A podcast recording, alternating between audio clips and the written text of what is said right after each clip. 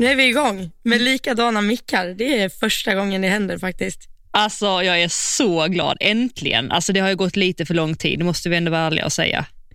Ja, typ sju, åtta veckor. Månader. Men nu sitter vi här. Nu sitter vi här. Vi har suttit här en stund redan faktiskt om jag ska vara helt ärlig. Jag tror aldrig vi har haft så långt försnack som idag. Vi sa så här i efterhand, varför räcker vi inte vårt försnack? Ja, alltså det borde vi göra. Och det är så himla roligt. Vi nämnde en sak nu, eller jag nämnde en sak nu. Hur kom vi in på det? Jo, för att jag sitter typ naken när jag spelar in för att det är så varmt i min koja. Och Ja. då sa jag att visste du att Naked Attraction har kommit till Sverige? Och vad svarade du då? Att jag svarade att jag skäms, men vad är det för något?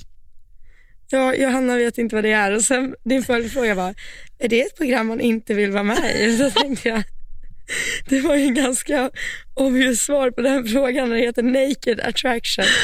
Men, jag Men det- berätta, vad det är det typ, typ ett datingprogram kan man säga.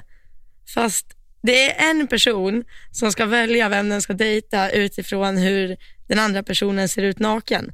Och de börjar liksom nerifrån. Nu kollar Johanna på mig och är livrädd.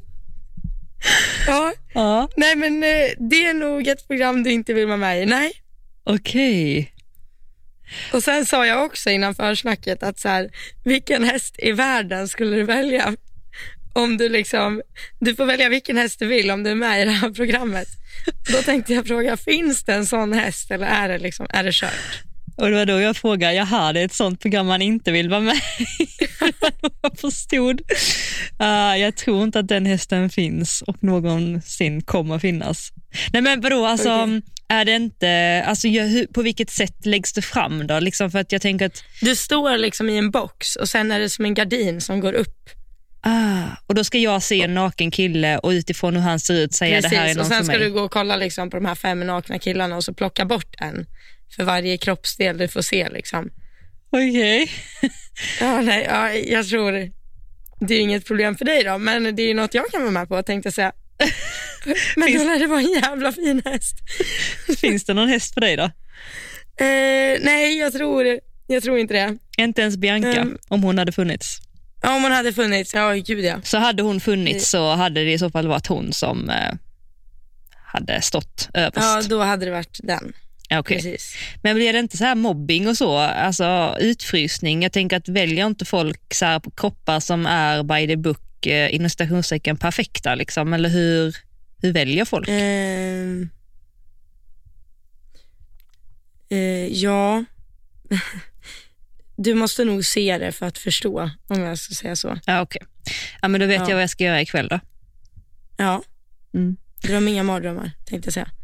Jag lär antagligen göra det. Ja, Okej, men, eh, men, eh, åter, mm, åter till det vi ska prata om, tänkte jag säga. ja men exakt. Alltså nu har vi ju hoppat över en vecka här och alltså egentligen på ett sätt var det ändå skönt att ljudet strilar. Jag tror att det var lite så faktiskt meningen att vi inte skulle podda förra veckan för att gud vad det har hänt grejer, alltså framförallt hos dig ju.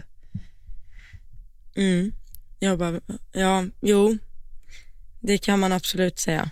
Mm, Ja, det har varit, eh, det har varit mycket, har det varit.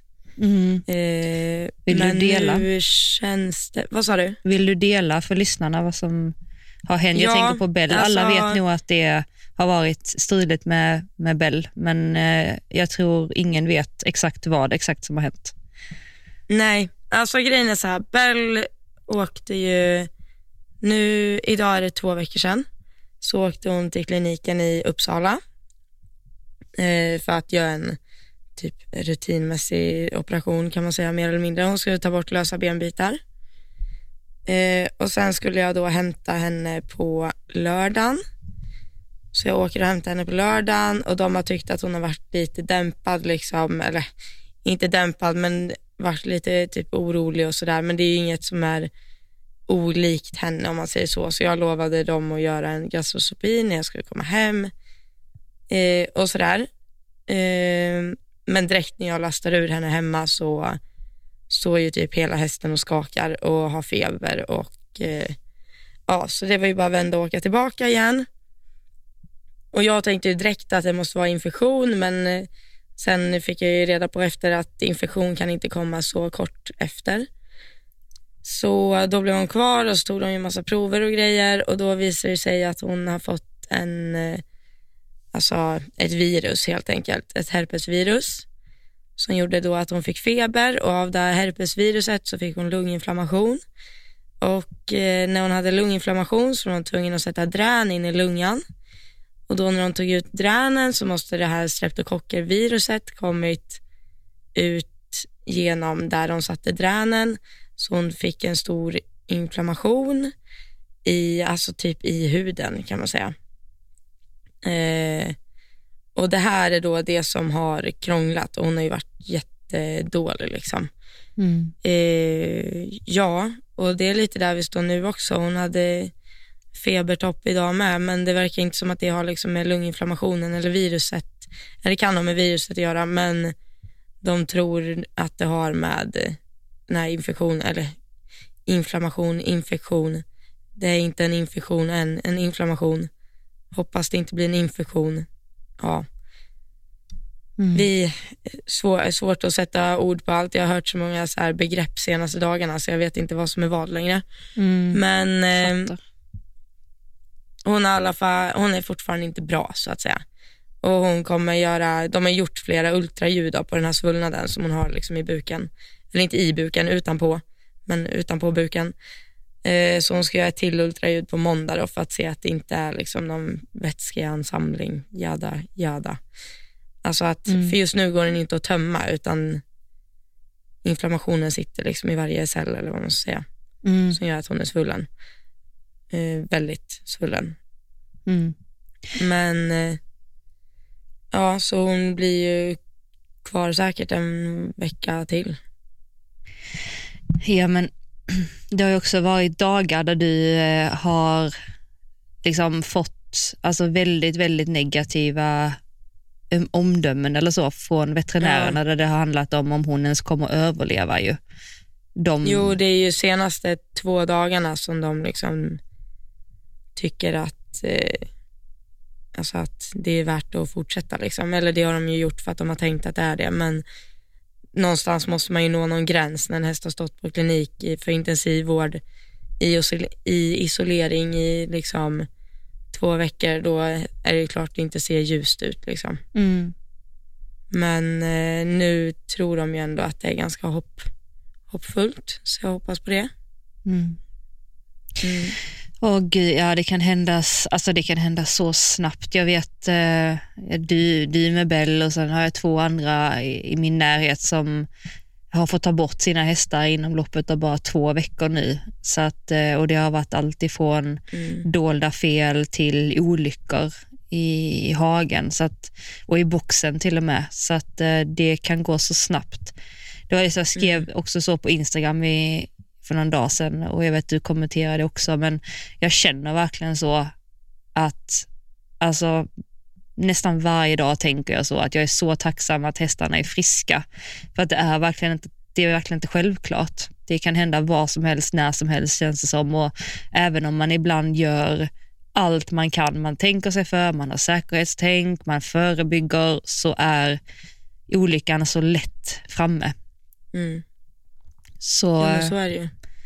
man ska verkligen vara glad och samma när man själv är frisk. Jag tänker på det också ibland. Jag vet många personer som, som lider mycket av, av smärtor i kroppen och, och har eh, kroniska inflammationer i kroppen och som mår dåligt. Och jag är så tacksam för min egen del att jag är ganska skonad ifrån sånt och man ska inte heller ta det för givet när kroppen mår bra för det är också så här, kan också gå jättefort.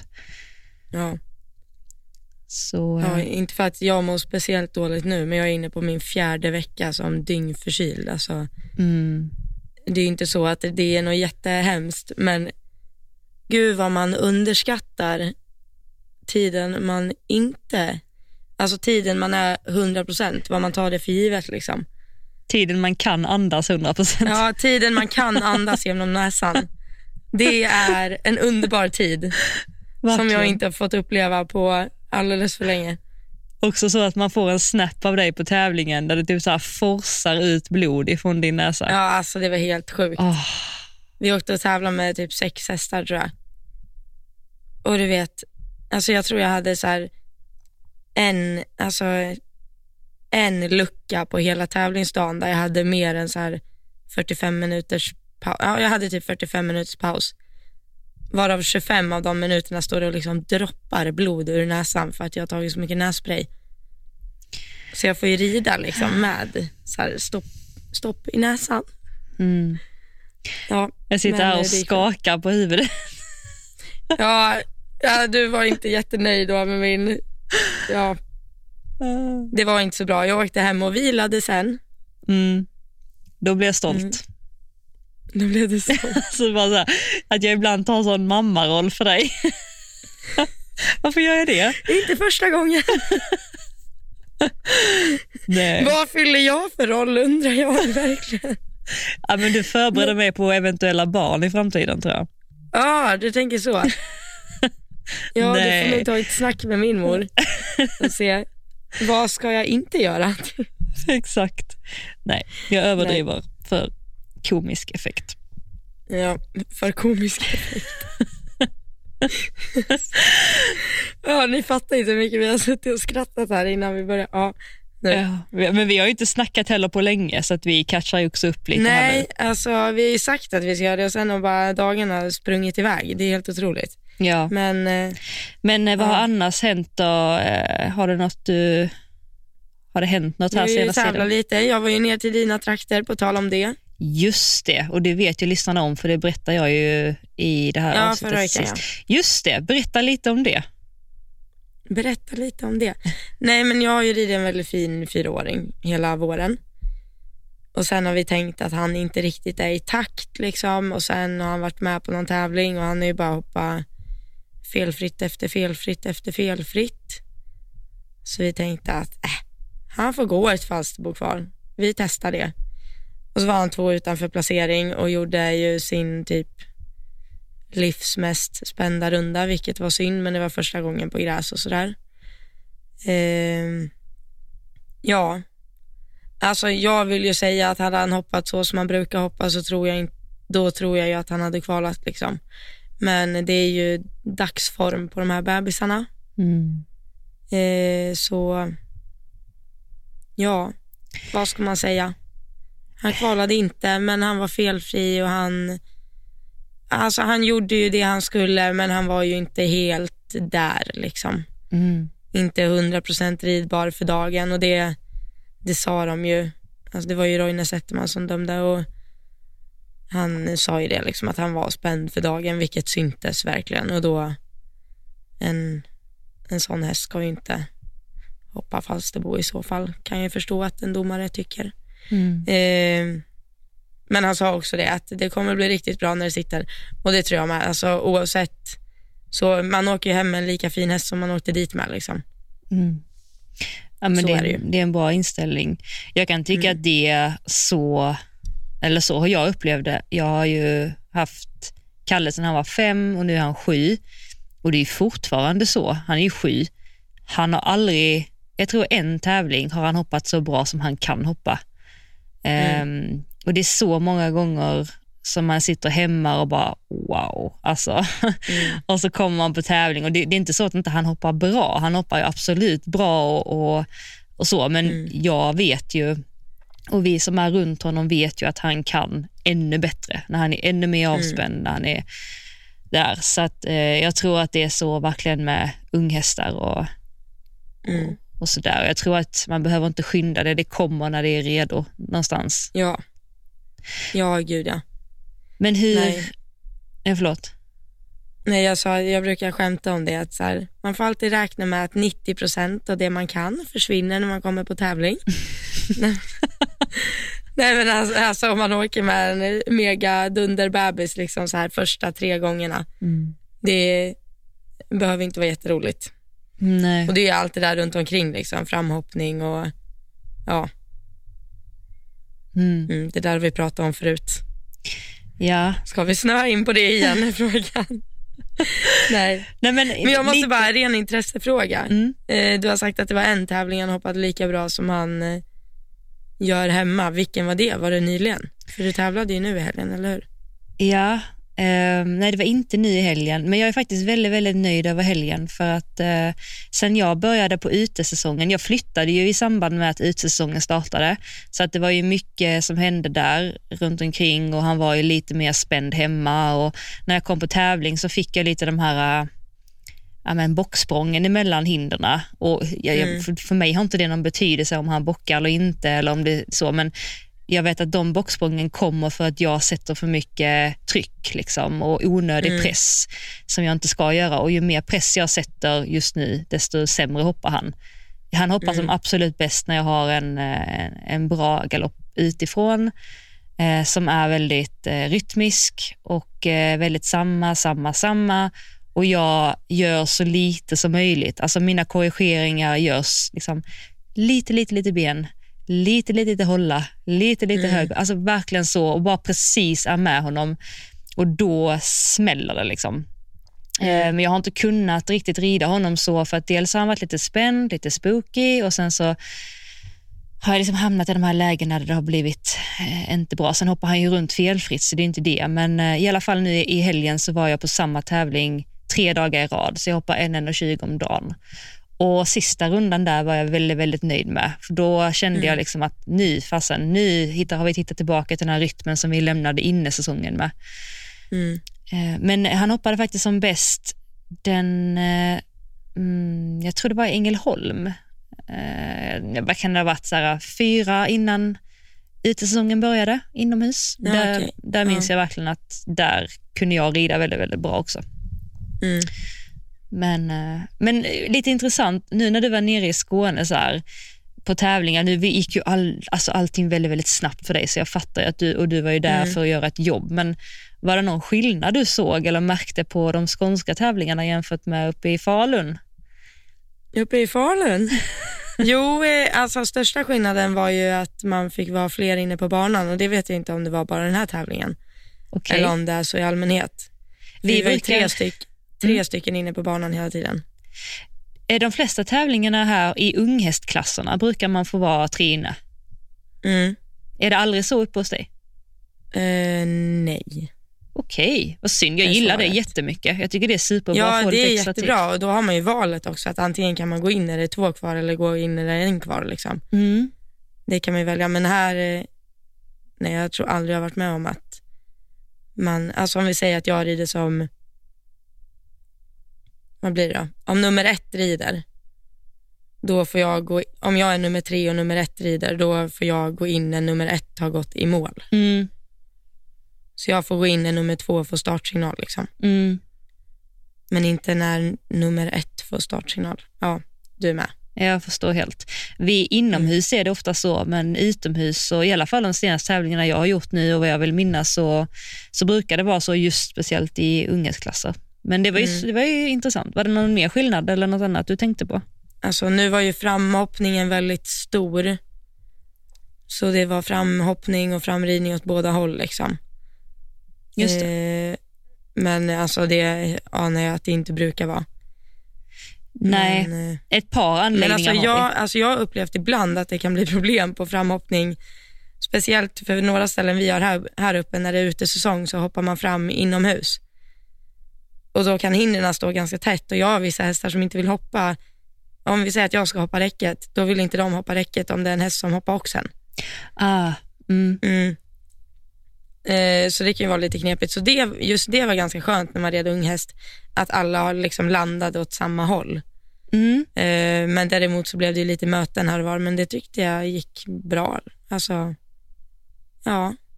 Mm. Sen alltså största skillnaden är att man inte känner igen någon. Alltså annars känner man ju igen alla liksom.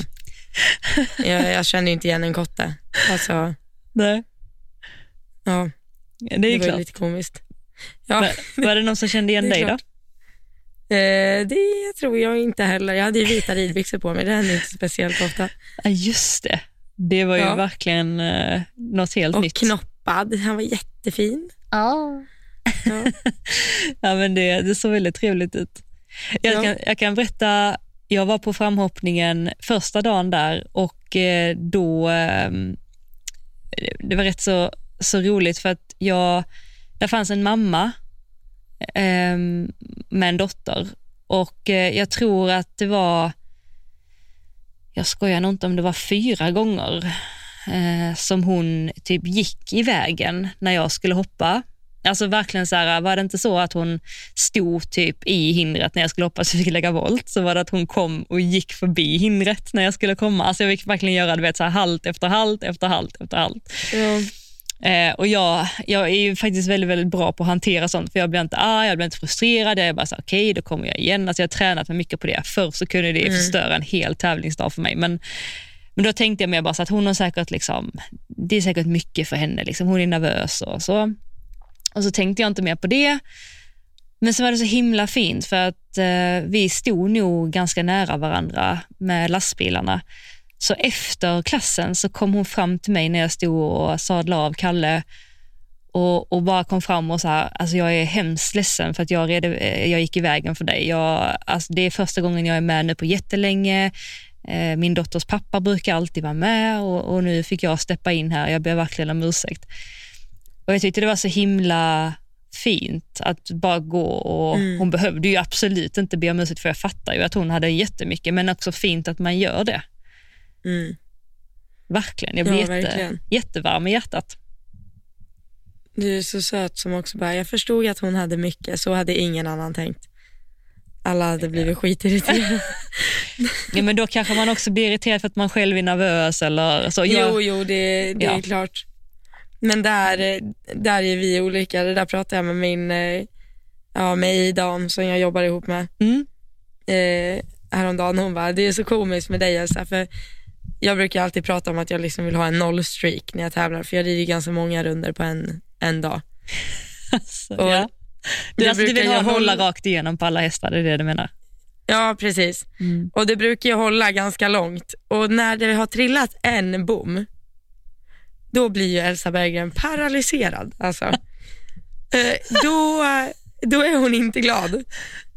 Eh, tror du det ramlar fler bommar då eller? Hmm, låt mig gissa. Vänta, kan jag få ta en minut och fundera? Eh, ja, det Ja, kan hända. En sån här chans får man bara en gång i livet tänkte jag. ja, men alltså, Nej, det är också så Alltså- roligt att du svarar på frågan själv, typ var, eller så här, varför du får nedslag är ju för att du gör en grej av att du får de nedslagen till att börja med. ja, nej alltså det, det är hemskt. Men det här Det måste hemskt. vi ju jobba med Elsa. Jo, jag vet. det är ju liksom ren och skör liksom koncentrationssvårighet. Att jag bara, jag hittar bara inte tillbaka. Det är ju det. Men kan du inte berätta vad händer när du, eh, du har så här fyra felfria runder och så kommer du in på femte hästen och får ett nedslag. Vad, vad händer med dig då? Eh, då blir jag arg. Eh, eller jag blir liksom så här, jag vet ju alltid vad nedslaget beror på. Och då, men det ser jag liksom inte riktigt något samspel i. Att om vi säger så här att eh, ja, men jag galopperade inte tillräckligt genom den där svängen och så var det ett räcke ut och så var jag tvungen att lägga in ett extra ur svängen. Liksom. Då, det är inte så att jag går in och gör samma sak fyra runder till. Utan det är bara det att jag inte gör det som jag gjorde innan nedslaget kom. Vad gjorde du innan nedslaget kom då? Ja, då red jag ju bra. Och vad innebär bra då? Ja, enligt plan, så som man gör hemma. Liksom. Men jag tror också jag blir så här, och då blir jag, det har vi pratat om förut, att då blir jag liksom för fast i vad jag vill ha för resultat, vad jag vill ha för känsla och inte liksom vad jag måste göra för att få det. Exakt. Eh, och så är jag ju alltid när jag kommer till en tävlings... Alltså, varje gång jag går in på banan så tänker jag ju i princip att jag hoppar hemma liksom, och det är ju då det går som bäst. Mm. Går jag in på banan och tänker så här, nu, nu ska jag vara felfri. Då... Mm, Mm. nej, nej. Men så här, när Och du, det, ja. nej, fortsätt. Nej, jag tänkte bara, när du har fått det här nedslaget, då, vad är din inställning och din tanke till nästa häst då? Att jag måste vara felfri. Ja. Och det är ju fel. Mm. Och är du medveten om det där och då kan du vara så pass, för det du säger nu är ju helt rätt och nu är du, har du ju jättemycket självinsikt. Men där och då kan du ha den självinsikten som är så här, okej, okay, nu är jag frustrerad för att jag har fått det här nedslaget. Nu tänker jag på resultatet medan jag borde tänka på vad jag ska göra. Eller du är bara helt blockad så att du bara tänker på resultatet utan att veta att du gör det. Um, alternativ, jag väljer alternativ två. Okej, okay, men där är, nej. nej men det är ju fantastiskt därför att det innebär ju att nästa gång, om du ställer dig in på så här att okej, okay, idag har jag den här planen med de här hästarna, det ska jag göra. Öppna upp en lucka så här i huvudet innan och bara förbereda dig på så här, om jag skulle få ett nedslag med en häst idag, så kommer min första reaktion vara att bli frustrerad. Och när jag blir mm. det så måste jag direkt bli medveten om det och direkt där switcha och tänka på vad jag faktiskt ska göra. Så att du mm. liksom inte låter linan löpa ut och att du nästan tappar kontrollen över dig själv för att du går in i frustrationen, utan du är mer såhär, okej, okay, nu är jag frustrerad, nu tänker jag på resultatet, kanon, då kan jag ändra och tänka på vad jag ska göra. Mm. Alltså det, är ju det är ju skitbra att du, att du reflekterar över det här nu, för det innebär att nästa gång det händer så vet du vad du kan göra annorlunda. Jo, det låter ju verkligen som att jag får ett nedslag och sen går resten av dagen åt Nej. pippan. Så är det inte Nej. riktigt. Det har hänt att det har kommit nollor efter ett nedslag också. Det har det. det har absolut vi hårdrar det lite. Vi gör ju det ja, den här vi podden. hårdrar lite. Men det är helt klart en annan inställning. Att eh, alltså, Det är klart det är trevligare att gå in och rida sin sjätte runda om det är fem felfria än fyra felfria. Mm. Det är ju alltid roligare att tävla när man är felfri. Ja. Och sen kan ju ofta en eh, fyrafelsrunda egentligen vara bättre än en felfri. Det är inte det, är inte det det handlar om, men jag strävar efter perfektion verkligen. Och så speciellt när jag väljer klasser som jag egentligen inte tycker är gambling. Liksom. Mm. Utan jag väljer verkligen klasser utifrån att jag vet att jag kan vara felfri i den. Mm. Och då är det ju ännu mer irriterande. Men mm. ja. Jag fattar. Jag tror att det är majoriteten, eh, eller väldigt, väldigt många tänker så. Och jag menar, det är klart man vill. Det är klart någonstans vill man ju vara felfri. Eh, så. Men jag vet inte, ja. jag, jag tror att jag har tagit det lite för långt, eller inte för långt, men jag vet inte, typ som nu, jag har haft lite tidsfel och så eh, här och där på senaste tiden och det har väl egentligen inte varit för att, no, någon gång har jag väl ridit undertempo, ett par klasser, men sen typ nu sista dagen hade jag två tidsfel och jag hade ett jäkla tempo, alltså rent rytmiskt så. Ja. Um, det var bara det att uh, den här banan var ju byggd efter totalfel, så att när vi kom in i avdelning mm. B, då fanns det ju många, man kunde ta innanför, man kunde ta utanför och sen var väl maxtiden lite så här den var ju inte superkort, men den var ju heller inte så här, ta din tid. Nej, men alltså så. Nej. Eh, och då valde jag ju utanför varje, eh, varje gång man kunde ta utanför, därför att det var typ den största N20 jag någonsin har ridit och den mest tekniska. Mm. Alltså verkligen, det var, det var skitkul att få gå in och göra det att det kändes så enkelt. Ja. Men, men då bryr jag ju verkligen inte mig när jag kommer ut med tidsfel, för jag är verkligen så här, fastän det här, de här linjerna satte vi, eller eh, fastän nu hittar vi galoppen och Alltså jag vet inte, ibland kan jag tänka att jag måste nog typ börja lite bry mig mer. Alltså för nu har jag tagit det så mm. långt så att jag nästan får göra det lite viktigare. Om du förstår vad jag menar. Det, det, det tänkte jag säga, det är lite intressant med utomhussäsong och när man rider avdelning B. Rider du alltid liksom längsta möjliga väg eller vad man säger, rider du alltid runt? Jag har, ja, jag gör det, men jag ska inte göra det från och med nu. Eller jag och min tränare, vi pratade. Ja. Vi ska ta det lite kortare, inte omhoppningssvängar, men hålla det kort. Liksom. Man behöver inte den långa vägen som man tar. Nej, precis. Det är kanske dit du ville komma. Eller hur gör du? Eh, jag, jag brukar reflektera så, hade den här vägen varit normal om det var inomhus? Mm. Och så tänker jag ja, nej, jo, den här hade varit en normal väg om det var inomhus och då kan jag absolut rida innanför här. Mm. Även fast det är avdelning B. Liksom. Det tankesättet om, var jättebra, det ska jag ta med mig. Ja, jag tycker det känns ganska rimligt. Mm. För det, ja, det blir ju lätt så att man är ute och slickar kanterna liksom, fast man rider på enorm bana. Mm. Speciellt i början av säsongen när man är van att verkligen använda vägen efter Det man har ridit inomhus. Ja, Man är så, kan jag rida lite längre ut här? ja? Kan jag skapa lite mer plats? Ja, eller hur? Verkligen. Men det är verkligen också så, alltså finns det ett staket så rider man till staketet. Alltså det är någonstans liksom inuti en, men det ska ju inte vara så. Alltså man, Nej, nej. det är ju... Men det är lätt hänt om man inte reflekterar över det. Men eh, ja, Ja, ja verkligen.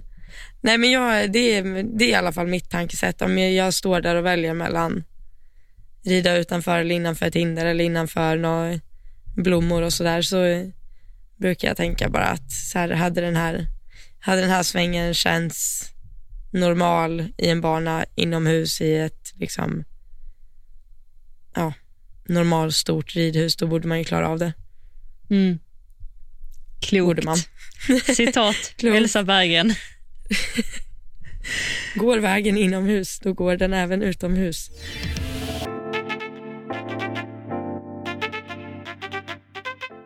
Men vi sa ju att vi skulle komma in på något saftigt ämne här. Eller Ja. hur? Ja, jag råkade säga det i förra avsnittet. Ja, och det är ju planen. Nu råkade vi bara snöa in på något i vanlig ordning. Mm. Men jag vet ju också att du är lite nervös inför den här. Nu sitter du och skrattar lite. Sa jag för mycket nu? Det Nej. kanske jag gjorde. Nej. Nej, men det är ju flera som har önskat att vi ska prata lite om eh, att jobba utomlands eller att hålla på med hästar utomlands. Mm. Mm, säger Exakt. Johanna. Nej, men det, nej men det är det, det och det är jätteintressant. Men, nej men jag känner mig lite så här bara för att jag har själv inte varit och jobbat utomlands. Eh, Men eh, jag har, jag är en utländsk tränare och sen så har jag faktiskt många klienter som jobbar utomlands, vilket är väldigt intressant. Men du har ju jobbat utomlands på mer än ett ställe. Eller ja, jag jobbar på ett ställe och sen har jag ju varit och provjobbat på flera ställen så det ges ju inte Mm. Som det gälls, jobb. I det här avsnittet gälls det ändå typ erfarenhetsmässigt. Ja, men erfarenhetsmässigt så har jag varit på flera ställen. Mm. Absolut. Eh, ja. Jag bara, Vart ska vi landa i det här? Nej, men eh, i, ja, jag var så här, jag bara, kan vi komma med en frågeställning så det blir lite enklare? Ja, nej, men jag tänker så här, vad var tanken när du, eh, när du ville börja jobba utomlands? Varför tänkte du att du skulle söka dig utomlands? Jag, alltså jag kommer ju lite från den eh, generationen, eller vad man säger, som tänker att utomlands är bättre än Sverige. Mhm. Eller förstår du vad jag menar där? Mm, absolut. Men eh, berätta Eh, var det kommer ifrån då, eller vad, vad är det som Ja, är eller bättre? var det kommer ifrån. Lite så här att de som jag har liksom lärt mig ifrån har ju varit så här, ja men liksom den tyska ridningen, det är lite det man vill eftersträva eller så här. Jag tror det har varit mycket det att alltså, Sverige i hoppsporten har ju inte alltid varit bäst i världen så som vi är nu. Mm. Liksom. Mm. Och eh, sen har ju många svenskar liksom sökt sig utomlands också som inte, alltså jätteduktiga svenskar som inte är baserade i Sverige, typ Mm. Rolf-Göran och Henrik von Eckermann och så.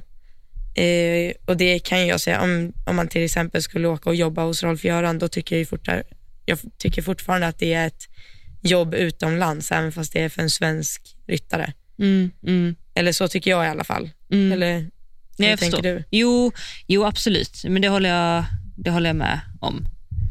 Eh, men så det var lite min tanke liksom, när jag gick i grundskolan och gymnasiet, gymnasiet att eh, så efter gymnasiet då vill jag utomlands liksom, eh, och jobba med hästar. Men sen eh, blev det inte så första året. Sen jobbade jag som beridare i Sverige eh, och sen fick jag ett jobb i Danmark och då eh, valde jag att ta det. Mm. Och där fick jag ju, ja vad tänkte du säga? Nej, jag tänkte bara säga, vill du säga, för du ska ju ta lite exempel och så från, jag tänkte vi kommer in på det sen, men vill du säga vad det är för stall eller ska vi bara säga att det är Danmark? Nej, men eh, jag, jag var i Danmark helt enkelt. Ja, ja. Det, jag, alltså, jag tror det är folk som vet vart jag var också. Jag ja, var men det har ingen betydelse. Du var i Danmark i alla fall. Det, det kvittar. Mm. Eh, men ja, så då eh, åkte jag dit tack vare en kompis som tipsade mig, liksom, för jag hade ju fortfarande inte, alltså jag tror inte jag hade resultaten som egentligen krävdes, men eh, de gillade det de såg och jag hoppade lite hästar där när jag var där först bara en vecka tror jag. Eh, de gillade hur jag red dem på marken och allt, så då fick jag ju komma ner och tog med mig en egen häst. Och det var, alltså, det var hur bra som helst. Vi bodde ju ett gäng tjejer och sen red vi ju, eller ja, hela dagarna liksom. Jag tror inte jag rörde en sop på de där månaderna. Ren, alltså rent och skört lyxjobb. Mm. Eh, så jag red ju kanske ja, men mellan 8 till 12 hästar om dagen kändes det som. Ja, men det var det nog. Jag har aldrig haft så ont i kroppen som den första månaden där. Alltså mina ljumskar, herregud. Det, ja, det minns jag. Mm. Och det var ju liksom annan typ av ridning också. Hästarna skulle ju verkligen, alltså som, förstå mig rätt när jag säger att hästarna skulle verkligen ridas. Alltså de skulle tränas. Mm. Det var liksom, det var ingen mjuk träning, så här, rida ut i ridhuset och mjuka till dem lite höger, vänster, testa lite galopp, något byte. Utan det var ju, ja, det var ju att trimma på, på riktigt liksom. Det var Var- svettigt om man säger så. Men var det någonting du inte var van vid? Var det stor skillnad från ditt tänk hemma? Jo, men det tycker jag nog ändå att det var. Eh, jo, det var det. Och jag tror inte jag var van, jag var heller inte van att rida hästarna så alltså, mycket för hjälpen om du förstår vad jag menar. Mm. Jag var lite mer van att åka häst Mm. kan man säga. Eller rida hästen på väldigt mycket så här på hästens eh, egna förmåga om du förstår. Mm. Mm. Och inte så mycket, inte så mycket tryck och inte så mycket framåt i handen och inte, alltså jag skulle säga att då var det ovant och nu tycker jag absolut inte att det är det. Men då var det väldigt ovant, men jag kom ju in i det fort liksom. Mm. Och eh, jag gillade det också och eh, ja, så det, det var, alltså det var super, super verkligen. Men sen eh, valde jag att flytta hem ändå för att det blev lite ensamt helt enkelt. Och det var ju därför jag, och så hade jag en häst kvar hemma också. Så eh, det blev inte riktigt hållbart helt enkelt. Mm. Eh, ja, mådde jag inte jättebra under den tiden så då eh, var det ganska skönt att komma hem. Men vad Och var det som... få- Ja, förlåt. Nej, vad tänkte du säga? Nej, vad var det som gjorde att du inte mådde bra under den tiden? Eh, ja, svår fråga. Nej, Nej, men jag tror jag var lite vilse, tonåring och visste inte riktigt vad jag ville göra och sen var ju det här liksom min största dröm och så lite som jag var inne på förut så kändes det lite som att så här, gud trivs jag inte riktigt med det här? Kanske. Och sen hon som egentligen var anledningen att jag kom dit var ju också lite anledningen för att jag kom dit för att hon skulle sluta.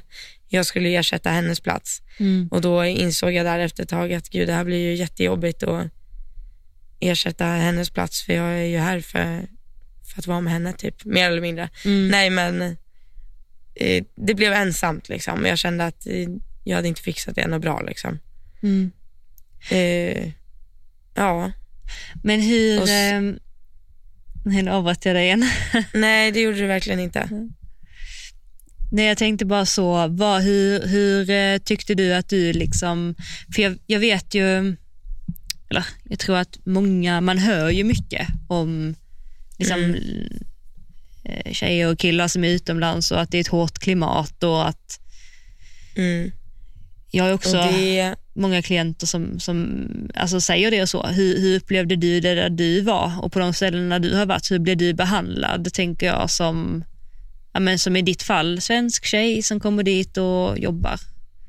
Ja, alltså eh, det är, det är hårt eller vad man ska säga. Men jag förstår också, de toppryttarna är ju väldigt beroende av att de som jobbar måste ju verkligen göra ett bra jobb.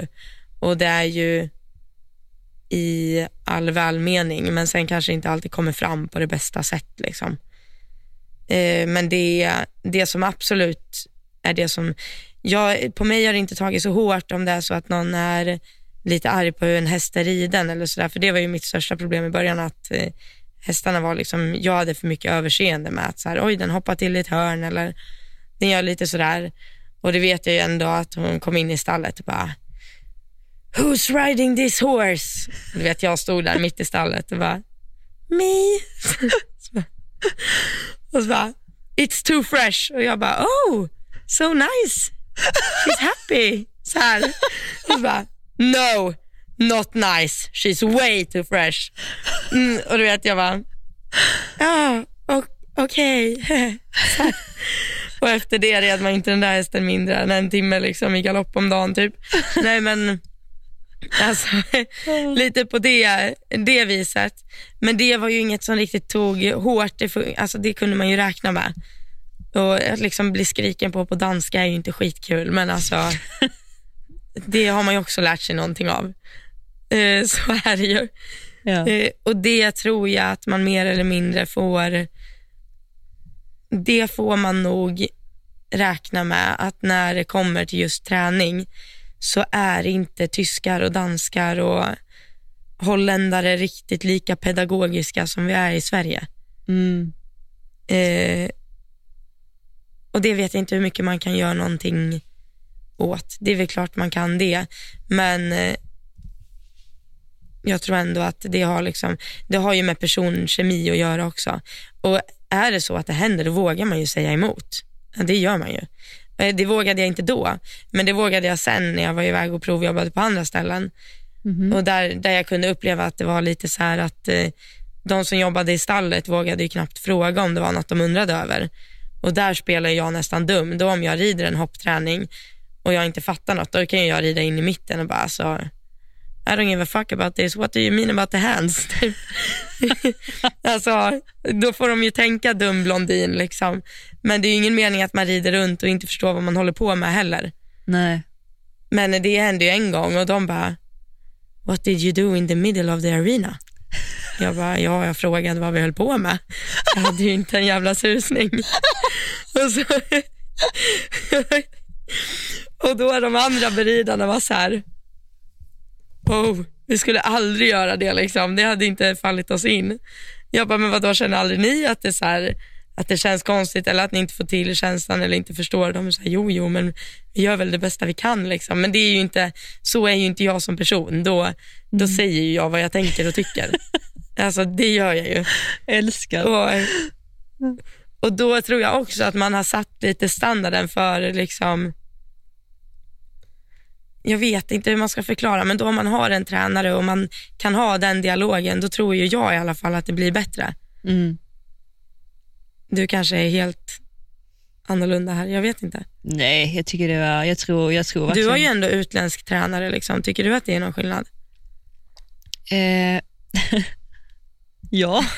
Sitter du och skrattar? Nej men eh, det har ju, alltså när jag eh, började för min tränare, då kom han ju han är ju skolad i Holland i jättemånga år. Alltså verkligen. Han är skolad där, han har drivit verksamhet där, han är, liksom, han är italienare men han har ju alltid haft hästverksamheten i Holland om man säger. Och där är det ju lite annat än i Sverige på alla sätt såklart. Um, men ja, när jag, när jag började träna för honom så blev jag ju helt tagen på uh, sängen. Alltså jag har ju aldrig fått höra liksom så hårda ord och så innan.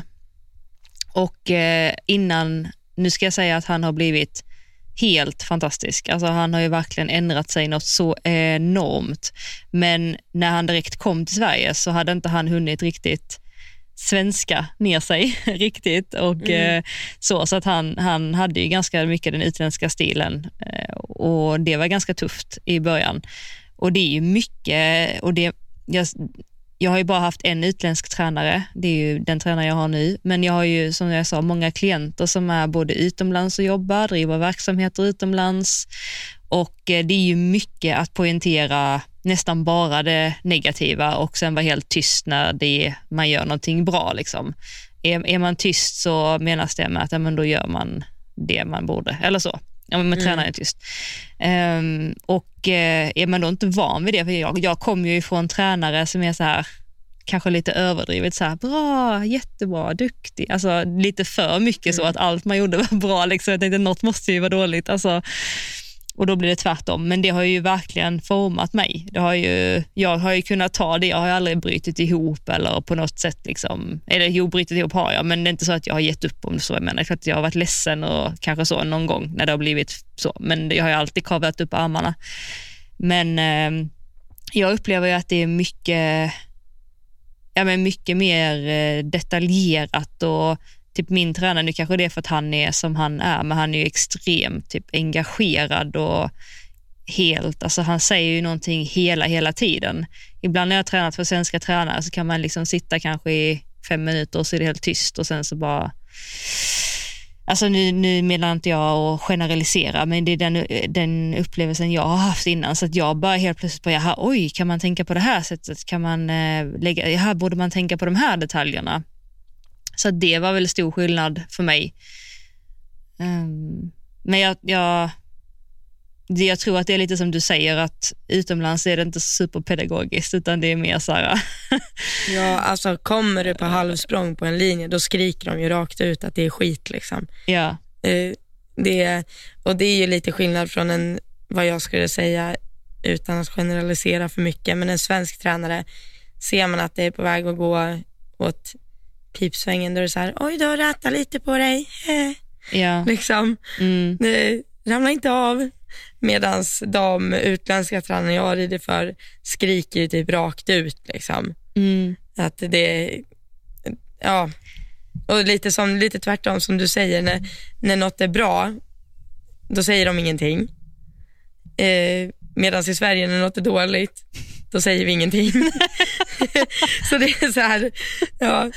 Men, eh, Men alltså en sak jag har eh, verkligen snappat upp och lärt mig, alltså, och jag är liksom 200% säker på det här, för att det har aldrig slagit fel i, så många, och jag har jobbat med hur många hundra klienter som helst. Nu har inte jag tränat, tränat, men det är ju lite samma när man, när man jobbar med människor. Liksom. Um, för att många som uh, är lite utländskt lagda och så är ju oftast um, uh, de är lärda i den skolan själv. Typ som när jag har pratat med min tränare så är han ju, han är ju lärd på det sättet. Liksom. Och det har mm. funkat för honom. Eh, och det finns personer där det sättet funkar skitbra. Alltså verkligen så att man verkligen nästan blir rädd alltså för sin tränare, då rider man bra. Och att man, man aldrig får höra liksom när det är bra, bara när det är dåligt, för det sporrar en. Liksom. Eh, och eh, grejen är ju bara så här att det det fungerar på väldigt få personer, 100% mm. genuint.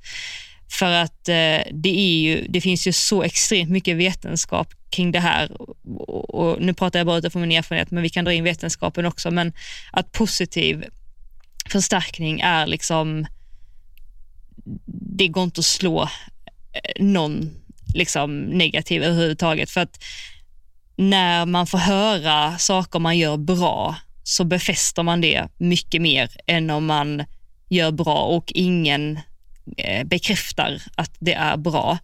Och mm. jag har ju liksom, jag har ju klienter som har kommit ibland utomlands, eh, men också från andra situationer som har varit helt nere i skorna. Alltså de har inte ens sett ett, ett värde i sig själv. De har inte kunnat säga en sak de är bra på eller duktiga på och då pratar vi ryttare som har ridit 1,50 hoppning som rider superbra, alltså objektivt sett mm. och, och så.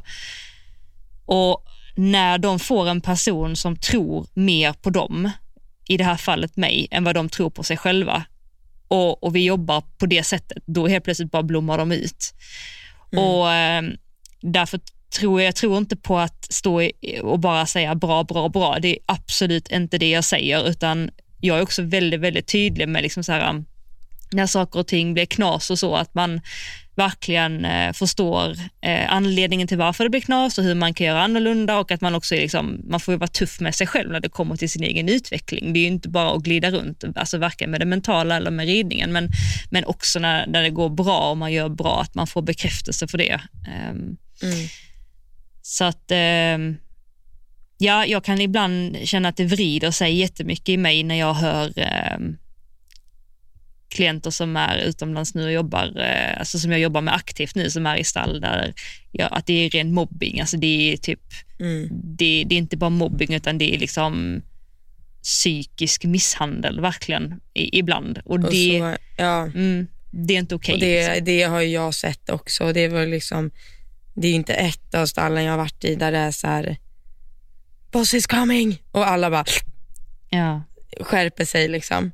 mm. Eh, så, Men och har, så ska det inte heller vara. Eller jag hade inte velat haft det så om jag var liksom, om jag var ledare i teamet eller vad man ska säga. Men det är nog så det ser ut här och var. Men jag kan ju i och för sig inte se hur det blir. Alltså jag kan inte tänka mig att det är bättre än i ett välfungerande team nej, med en välfungerande chef eller tränare eller vad det är. nej, exakt.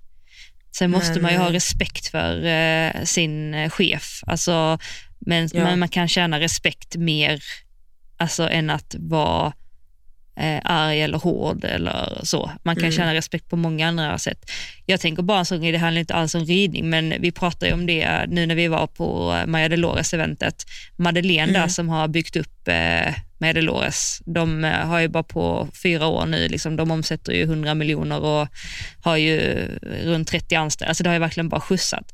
Och Ja. om man ser deras team när de jobbar, hur mycket de Ja, herregud. alltså hur mycket de respekterar Madde som är chef.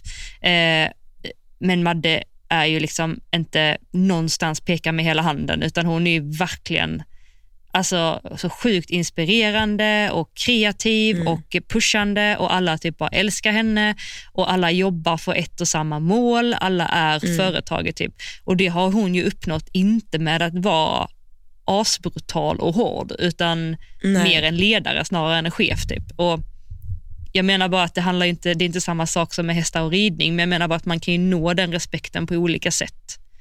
Nej, men tror inte du, jag tror att det har ganska mycket att göra med väldigt mycket girl power i det teamet också. Mm, Också För jättesant. Där, där, säger du något. nu, nu är jag inte helt säker, men vad jag upplevde när vi var där så är det väl att det bara är tjejer, eller hur? Mm, mm, Och jag upplever ju att alltså, tjejer emellan har ju en annan respekt för varandra mm, eh, än killar och det är ju något som verkligen syns om man är utomlands och jobbar, så att säga. mm. Eh, och det är när du det. säger liksom att det vrider sig i magen för dig, hur du hör hur, hur vissa undervisar, då är det ju, alltså då är ju det en fråga som vrider sig i magen för mig, hur, hur många liksom män beter sig i stall världen över. Mm, Eh, Mm. Det är ju verkligen, och det är nog det som har lett till att jag inte har hamnat utomlands, för att jag mer eller mindre inte vill sätta mig i beroende situation till en mer eller mindre sexistisk man, liksom, mm, som ja, lägger lite kommentarer här och var och så vidare. Och det, det tycker jag verkligen är någonting som är alltså viktigt om man nu ska börja jobba utomlands, om det är någon som funderar, funderar över det. Att man liksom inte hamnar i beroendeställning på det sättet mm, till någon som behandlar en illa. Liksom. mm. Det, är ju, det är nog det värsta man kan vara med om. Det, ja, det är fruktansvärt och, det, och man ska inte blamea sig själv om man har hamnat Nej. där eller om man kommer hamna där för att det är så himla lätt också eh, att, att hamna där, hur klok eh, man än är och, Mm. och sådär. För att det, dels så kan det ske väldigt stegvis och eh, det kan ske på ett manipulativt sätt, vilket är väldigt, väldigt svårt att se eh, till en början. Eh, och sen är det också så mycket som står på spel om man då får men säg att man har en häst på sin lista och helt plötsligt får fyra som man kan ut och hoppa och tävla på och, Mm. och man får bara det om man liksom är beroendeställning på ett eller annat sätt mot en, Ja. en man. Då, jag förstår också liksom att, man, att man hamnar där, men det är ju inte på något sätt okej. Ehm, och jag vet, du, jag vet inte om du vill dela, du, du har ju berättat mycket för mig, men jag vet inte, vill du dela någon story som du själv har varit med om? Ja, alltså, ja, vi har ju pratat, jag har ju varit iväg på flera olika ställen och jag tror inte jag har liksom med, nej jag tror inte jag har lagt ut någonstans egentligen vart jag Nej, det har, har du inte. varit. Nej, det har eller du inte. säga. Men, ehm, och, men det har ju liksom, nu kan jag inte, det, det här pratade vi också om förut på middagen och sådär och att det är ju inte någon som har lagt händerna, nu inom situationstecken, liksom, lagt händerna på mig på det viset. Men jag har ändå tyckt att det har varit kommentarer som hade varit långt ifrån okej på en arbetsplats i Sverige oavsett vart det är. Och det tycker jag ändå att det är den standarden man måste hålla. Mm. Det ska ju vara liksom samma jargong på ett kontor som det är i ett stall egentligen, kvinnor och män emellan. Mm. Det är inte så att bara för att man är i en stall så får man dra på någon så här, ja, förlåt uttrycket, men liksom så här bondiga, grova skämt. Mm. Mm. Det blir liksom inte kul bara för att man är i ett stall. Och alltså där har jag ju hört diverse olika saker. Det är ju liksom som när jag, nej men att så här, kan komma in en 50 år äldre gubbe in i stallet och prata med oss beridare och bara säga liksom så här, ja jag kan inte bestämma vem av er som är snyggast idag. Mm. Eh, det är ju kanske inget man vill höra liksom. Nej. Eh, och inte på det sättet. Det var inte, ja. Det, det lät annorlunda där och då och på det sättet vi liksom stod och så. Mm. och eh, sen någon annan gång sa jag, ja men när, jag skulle åka hem från ett ställe och berättade liksom när jag behövde vara på flygplatsen, då står de också där och är, de här är ju typ 30 år äldre än mig och så här, oh then you have to sleep with him, alltså killen som skulle köra mig. So you can wake him up in the morning. Mm. Och du vet min första respons är bara så här, then I rather start walking now. Men, eh, och det, alltså, och det där gillar de ju, alltså, de vill ju bara att man skrattar och så här, så här för annars är man ju oskön liksom. Mm. Men eh, någonstans, eh, alltså, ja det är så sjukt. Det är så här, det är ju hål i huvudet verkligen. Mm. Och Det är det som också är störande. Det här har jag pratat om många gånger, men det är för att jag är mega feminist. Liksom, att när man är tjej, så mycket yngre, det spelar liksom ingen roll vad man säger. För en kille som, eller en man som har det tankesättet har ju redan bevisat att liksom det, det jag säger har ju i princip inget värde. Liksom. Mm. Det är inte så att jag kommer kunna snacka vett till honom. Den enda som kan snacka vett till honom är ju en annan man. Mm. En man som han ser upp till. Mm. För det spelar ingen roll, liksom, en kvinna kommer fortfarande alltid vara under den här skeva mannens nivå. Så den som kan göra honom klokare är ju någon som han faktiskt lyssnar på. Mm. Och det är ju inte en tjej. Nej. Liksom. Eh, och där, och det handlar inte bara om ridsporten utan liksom i killar och män överlag. Att vet man att man har inflytande på andra män och vet att de kanske inte är så vettiga, då har man ju verkligen utrymme att kunna göra någonting åt det. Men det är ju där jag anser att folk inte gör det. Eller att män inte gör det. liksom. Det är också så här, Och där tycker män- jag- Eh, förlåt. Nej, alltså där tycker jag att tjejer är bättre. Mm. Att eh, Skulle jag sitta på en tjejkväll och jag tycker att en tjej liksom snackar illa om någonting, då, hade jag, då säger jag emot på en gång. Mm. Eh, och Det här har jag liksom pratat med, med killar om och då är det så här, nej men då är det nog ofta tyst. Liksom. Mm. Man säger nog inte emot det första man gör utan man så här skakar av sig det lite. Mm. Och det är nog också, folk tycker att det är jobbigt att prata om. Mm. Men för mig är det ju viktigt och viktiga saker gillar jag att prata om. Mm. liksom. Men eh, du kan, förstår du hur jag menar? Ja, ja, gud, absolut ja. Och det är väldigt synd. Jag upplever att män i grupp är, eh, alltså så har det nog nästan alltid varit, typ från man gick i ja, men gymnasiet eller hö- högstadiet. Liksom det är alltid så här killar i grupp mot, eller så har det varit för mig i alla fall. Och jag kommer ihåg att liksom, man kunde vara så nervös bara när man gick i skolan, liksom gå bredvid ett, ett gäng killar. Det gör jag ju fortfarande. Alltså om jag går på stan och ja. jag går bredvid eh, ett gäng liksom för att eh, det är så jävla ofta de säger saker liksom, rakt ut och bara tar sig friheten, vilket också är sjukt. Det var, så, det var egentligen intressant för att jag, jag var och skulle handla eh, fika på eh, vårt eh, lokala bageri här, Sjöholms, för eh, vad kan det vara, fyra, fem veckor sedan. Och så var precis innan stallet så jag kom in i ridkläder och eh, så märker jag när jag står, eh, för jag var helt ensam och så expediten gick och hämtade det jag skulle ha och så hör jag då hur det kommer in ett gäng män eh, bakom mig och jag, jag vänder inte mig om, men jag bara, du vet, man ser och hör i bakgrunden liksom att Mm. här kommer det in ett gäng gubbar. Liksom. Så, och så hörde jag då hur de eh, noterade, alltså det var inget de sa till mig, men noterade att jag var ridklädd. Liksom. Eh, Okej. Och bara där kände jag liksom så här, mig sjukt liten. Liksom.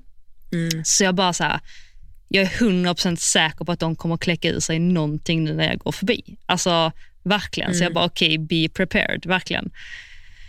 Okej, så jag, eh, så jag vänder mig om, jag, jag betalar och vänder mig om och så är jag på väg ut så jag går förbi dem och så ska jag öppna dörren. Eh, och då öppnar han dörren för mig, såklart. Mm. Och så vänder han sig mot mig och säger så här, "Du, jag tänkte bara höra, tar ni emot praktikanter? Du skämtar? Mm, och, jag var, och jag var ju beredd på det här. Nu hade jag ju inte världens line att lägga, jag önskar att jag hade det, men då bara spelade jag så här, jag bara, ursäkta vad sa du? Och så var log jag, du vet så här, precis som att jag var, han Ja. bara, tar ni emot praktikanter? Du vet, han sa det på sånt sätt och de Alltså, gubbarna, åh, gubbarna bak bara, så jag bara, vänta nu, vad sa du? Jaha, du försökte vara rolig. Ja, eller du, kollade jag på de andra, jag bara, försökte han vara rolig nu? Eller vänta, nu, nu förstår jag inte. Och så bara, och han bara, det blev så här skit, det var ju helt meningen att det skulle bli helt knäpptyst och bara helt så här, Ja. ingen visste vad han skulle säga. Jag bara, ah okej, ja men det var kul. Och så bara vände jag mig och gick. Alltså för att jag bara, Alltså, hade du en tårta i den där påsen undrar jag bara? alltså man hade ju bara jag velat hade ju liksom. kastat den i ansiktet på honom. Alltså jag, Oh. jag, jag reagerar ju sällan du vet, så med typ ilska eller så här. Jag blir mer bara så här, äh, oj, liksom, tyckte du att du var rolig nu? Alltså jag vill hellre typ göra honom i så fall liksom obekväm. Ja, liksom förminska. Ja. Ja, Mm. eh, utan att själv liksom, ja. Men det är också sjukt att eh, sånt Vad- försiggår. Liksom. Vad sjukt att du säger det, för jag la ut en annons på, jag tror det här var på Hästnet, alltså det här var jättemånga år sedan. Jag kanske var 15-16 år eller något. Och jag letade ställe att liksom typ praktisera på under sommaren. Mm. Och, och då ringer det upp en man till mig. Eh, eller han skickade ett sms först tror jag, liksom, för att jag inte svarar på okända nummer. Och det lät liksom väldigt seriöst och vi pratade ganska seriöst först om vad det var för hästar och så här och så. Och sen av någon konstig anledning så kom han in på om jag hade pojkvän och det hade jag under den tiden. Och då började han ju fråga liksom så här, alltså nu minns jag inte samtalet in i minsta detalj liksom, men han började i alla fall ifrågasätta hur det skulle gå att ha pojkvän liksom. Och alltså, du vet, extremt skumt samtal. Ja, jag måste varit 17 typ. Eh, nej men alltså, jag vet inte vad det tog för vändning, men jag vet att jag bara slängde på luren i alla fall. Men han var ju, och du vet när, alltså när han ändrar tonläge också, Mm. när det blir liksom så här, när det blir riktigt läskigt, alltså när man blir rädd verkligen. Mm. Och jag minns det så tydligt, alltså efter den gången, jag, jag svarar aldrig på konstiga, alltså, eller konstiga nummer. Vanliga nummer, jag klickar alltid och frågar vem det är liksom, Mm. innan jag svarar. Bara för att det var så, alltså det var ju, det är inte en gång man har varit med om obehagliga saker, men det var ju en av, en av gångerna. Mm.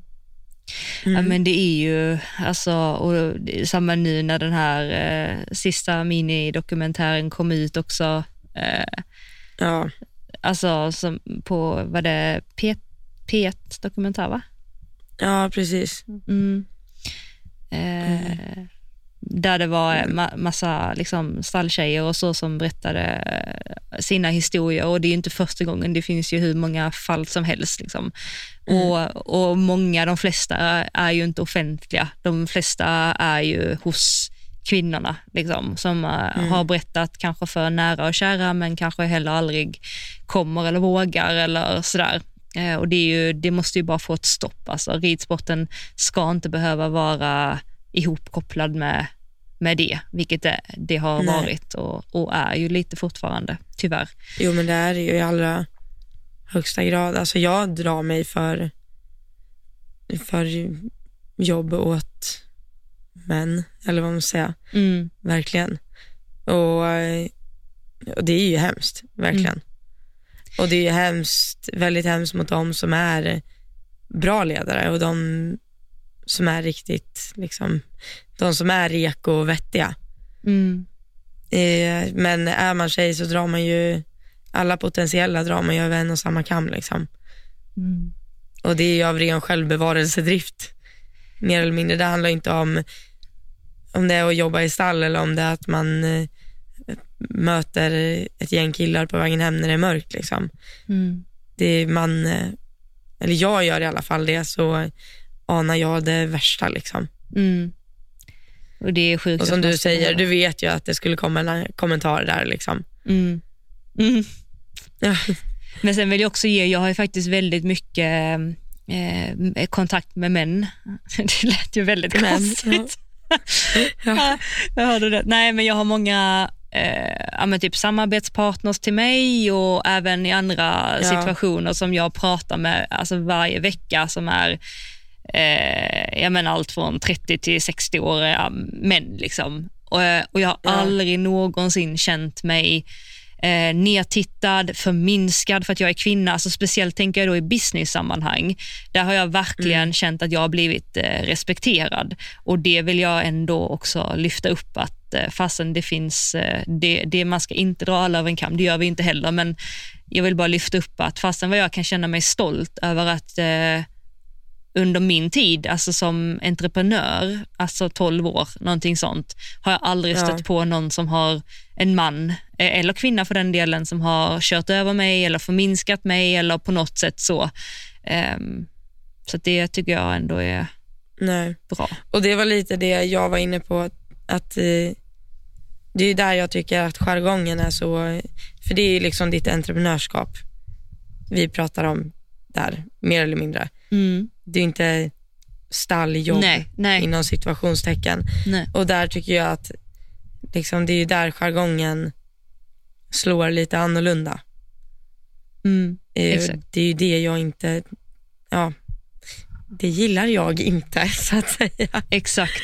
Nej. Eh, att det är så, att det känns liksom mer okej. Och det är liksom, hästjobb är ju extremt seriöst om man håller på med hästar på hög nivå. Mm. Men jargongen är ju inte lika seriös nej. eller inte lika liksom respekt. Eh, alltså, ja. Man kanske inte behandlar alla med samma respekt som man hade gjort inne på kontor till exempel.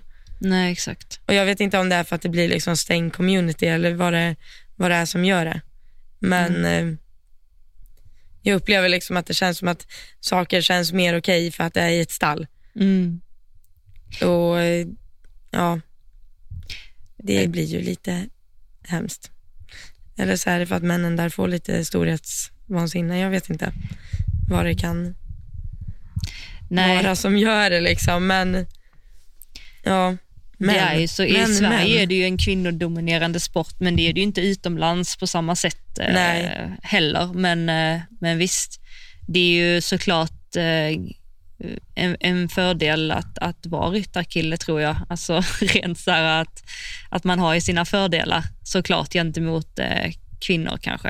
Eh, men jag tror att det, är- det är så omfattande och stort ämne att vi, eh, vi får nog hålla det vi får nog hålla det så här idag.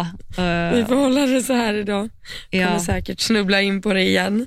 Ja, men helt säkert. Och har ni egna erfarenheter som ni vill dela med er av så får ni ju såklart jättegärna göra det. Eh, Och vi tänker ju dela med oss lite snart också. Vi har ju fått frågor och sådär. Det har bara inte passat att ta upp det, men vi ser ju alla DMs och det har kommit in frågor Ja. och sådär så att vi kommer ta det och vi, vi läser allt. Så att eh, vill ni dela med er av någonting och så, så Ja. är ni välkomna att göra det.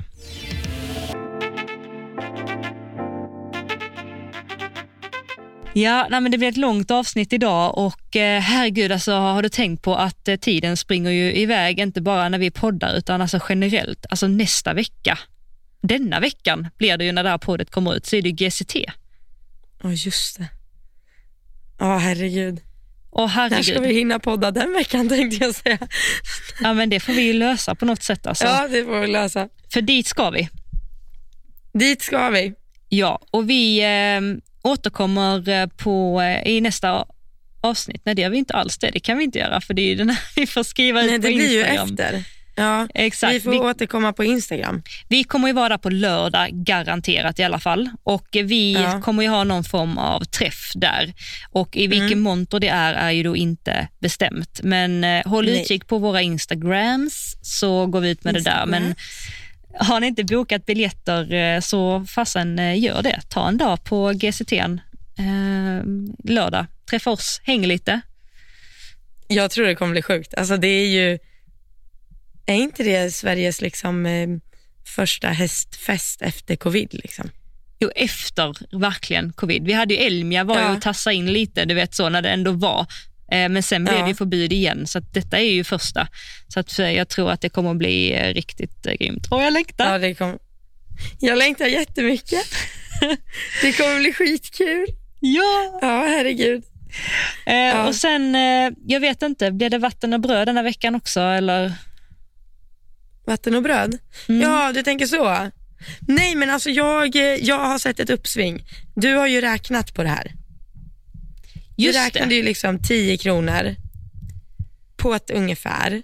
Om 10 procent swishar 10 kronor. Mm. Ja, Precis. Alltså Eh, just det, om 10 alltså procent. uppsving. Jag fick ju det att låta som att eh, vi har ju inte blivit ekonomiskt oberoende riktigt. Bianca får nog vänta. vi har, Eh, men vi har kunnat finansiera två nya mickar i alla fall. jo, det har vi kunnat Det är tack vare er, tack snälla för det. Ja, verkligen. Tusen tack. Och, eh, nej men lite litet uppsving, men vi kom fram till det att egentligen så hade det räckt att, att, vi, att 10% av er som lyssnar, alltså 10 det är ju extremt lite, swisha 10 spänn per avsnitt och sen så hade det varit slut på tjatet, Ja. tror jag. Faktiskt. Mm. Så vill ni göra det så får ni jättegärna swisha oss och eh, det är många av er faktiskt, Elsa jag har inte sagt det till dig, men det är många som har skrivit på DM så att vi skulle lägga upp en sån här eh, eh, swish-grej på vår Det har Instagram. jag också gjort. Men jag, jag fattar inte ens hur man läser av en sån om man inte tar upp kameran.